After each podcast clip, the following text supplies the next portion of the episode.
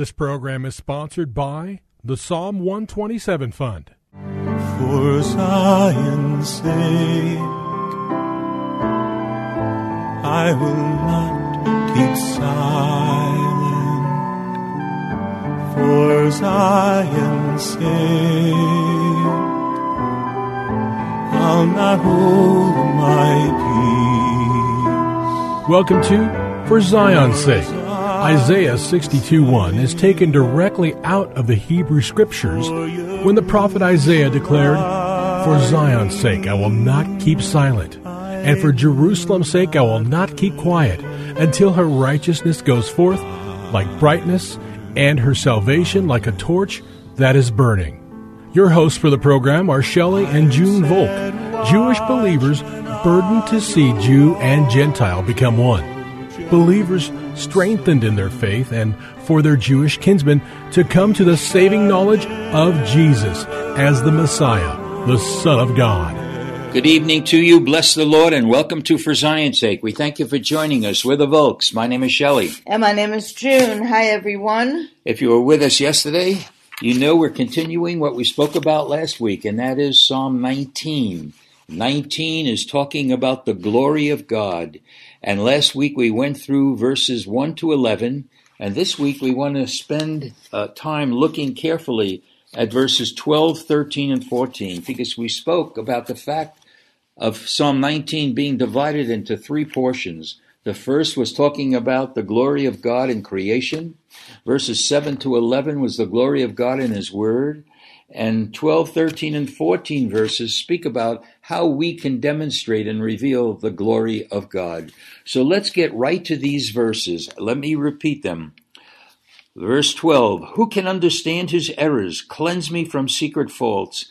Keep back your servant also from presumptuous sins. Let them not have dominion over me. Then I shall be blameless, and I shall be innocent of great transgression. Let the words of my mouth and the meditation of my heart be acceptable in your sight, O Lord, my strength and my redeemer. Bless the Lord. Bless the Lord. So these verses describe how we can be a testimony to the glory of God. Now we read in Isaiah 53 verse 6, All we like sheep have gone astray. We have turned everyone to his own way. This is human nature. This is a description of how our lives were before we were born again. It shows the necessity for calling upon the Lord because sin only separates from him. In verses 12 and 13, David speaks of two kinds of sin. In verse 12, he says, Who can discern his errors? Acquit me of hidden faults. The Hebrew reads, As for errors, who observes them? This speaks of sins that we are ignorant of. It's something that becomes a habit and it's a way of life. And they have become normal, not recognize that they might even be an offense to God. We read, for example, in Jeremiah chapter 17, verse 9, the heart is deceitful above all else and is desperately wicked. Who can understand it?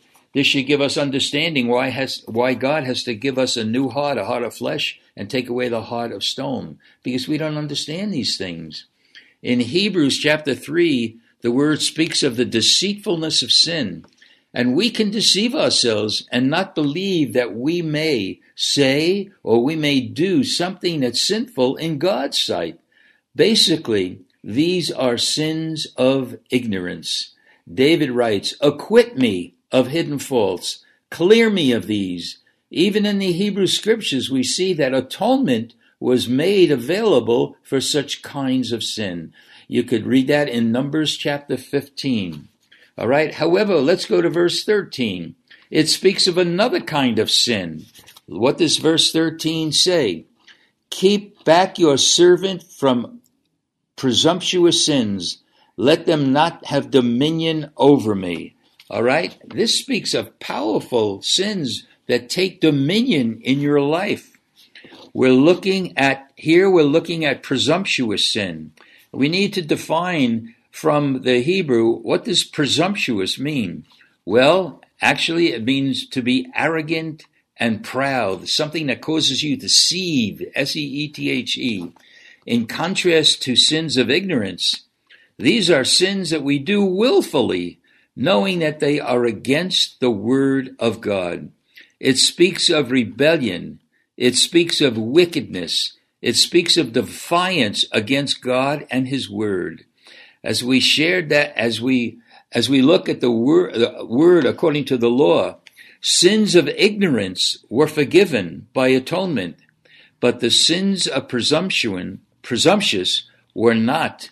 It says in Numbers 15, verse 30 and 31, but the person who does anything defiantly, whether he is a, nat- a native or an alien, that one is blaspheming the Lord, and that person shall be cut off from among his people, because he has despised the word of the Lord and has broken his commandment. That person shall be completely cut off, and his guilt shall be upon him. Let's just pose this question to all of us. How many times have we willfully done something that we knew was wrong in the sight of God? Ginny?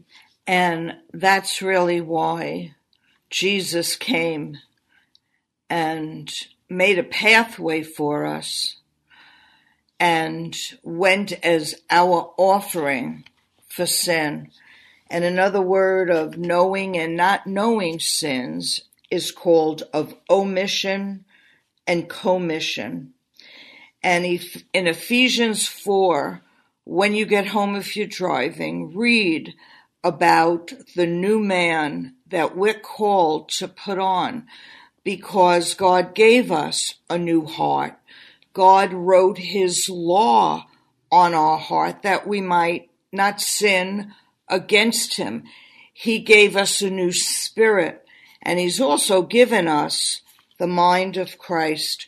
So if you find yourself caught in doing things that you know you shouldn't do, if you find yourself in rebellion against what you know you should honor and obey, cry out to the living God. If you're young, talk to your mom and dad and ask them to help you. If you're a believer and you belong to a church, go to a pastor, go to his wife, go to an elder, Yes, go to a friend who's walking with the Lord and ask him or them to help you because the Lord in his power and his life, which he's put within you, can bring light out of the darkness of your life. And in Isaiah 61, the Lord would speak to you and say, Arise and shine, for your light has come, and the glory of the Lord Lord. has risen upon you. The light of God wants to cover you, enlighten you, deliver you, help you, and save you from your sin, transform you into his likeness, that those around you will know you've changed Oh, and hallelujah. you'll know Yes, Lord. you've changed and who will get the glory. Amen. That's God. good, Junie. Really good. So we need to understand presumptuous sin is really blaspheming the Lord as and we are being defiant and we despise the word of the Lord. It's interesting, Junie, in the Hebrew scriptures, the Lord said that what David did was really he despised my name and the word. So this is a serious issue. And as verse 13 says, these sins can rule our lives. That's why David cries out, let them not have dominion over me. The question that we need to ask ourselves is David's cry our cry? Keep back thy servant also from presumptuous sins. Lord, I need you and your strength to overcome my evil nature and bring it into conformity with your word and your will. And we are forgiven of sins of ignorance, and we cry out to God to keep us from presumptuous sins. Then we could pray as David, because now forgiveness is available for any kind of sin, because the the blood shed of Je- the blood that Jesus shed on the cross cleanses us from all sin. So now we go, let's go back to what we were sharing yesterday and point out that the we, according to Isaiah 43, have been created for the glory of God. And we read from 1 Corinthians 10:31, whether you eat or drink or whatever you do, do all to the glory of God. And the word all in Hebrew and the word all in Greek means the same thing, all. In other words, there's not an act or a thought or, or a word that is outside of this realm of all. But whatever we do, whatever we say, whatever we think about, whatever we desire, should all be for one purpose, that it will glorify God. And we read, Shelley, in Colossians chapter 3, verses 1 through 3. Therefore, if you have been raised up with the Messiah, keep seeking the things from above, where the Messiah, Christ, is seated at the right hand of God. Set your mind on all things above, not on the things of the earth. Or for you have died and your life is hidden with Christ in God. Thank you, Lord. And when Christ, when the Messiah, who is our life, is revealed, then you shall also be revealed with him in glory. That is an incredible promise. Yes, Lord. An eternal promise. And that really is the question, Shelley. Who are we living for? Yes. Are we living for ourselves? Or do we really have a desire to live for our Creator, the Holy One of Israel, Jesus, Yeshua, the Christ, the Messiah, the Son of the living God? So we have a choice. We can continue to struggle with our sin, or we can lay not only our sin, but even the good things in our life, our own Yes, desires, our own life, the people we love, the people that we've lived for, and say, Lord, I want to live for you. yes, Jesus. That you would be my all in all. Like you said, Shelley, all means all. Amen. And that's the first commandment. Amen. That- Thou shalt not have false gods Right. before me.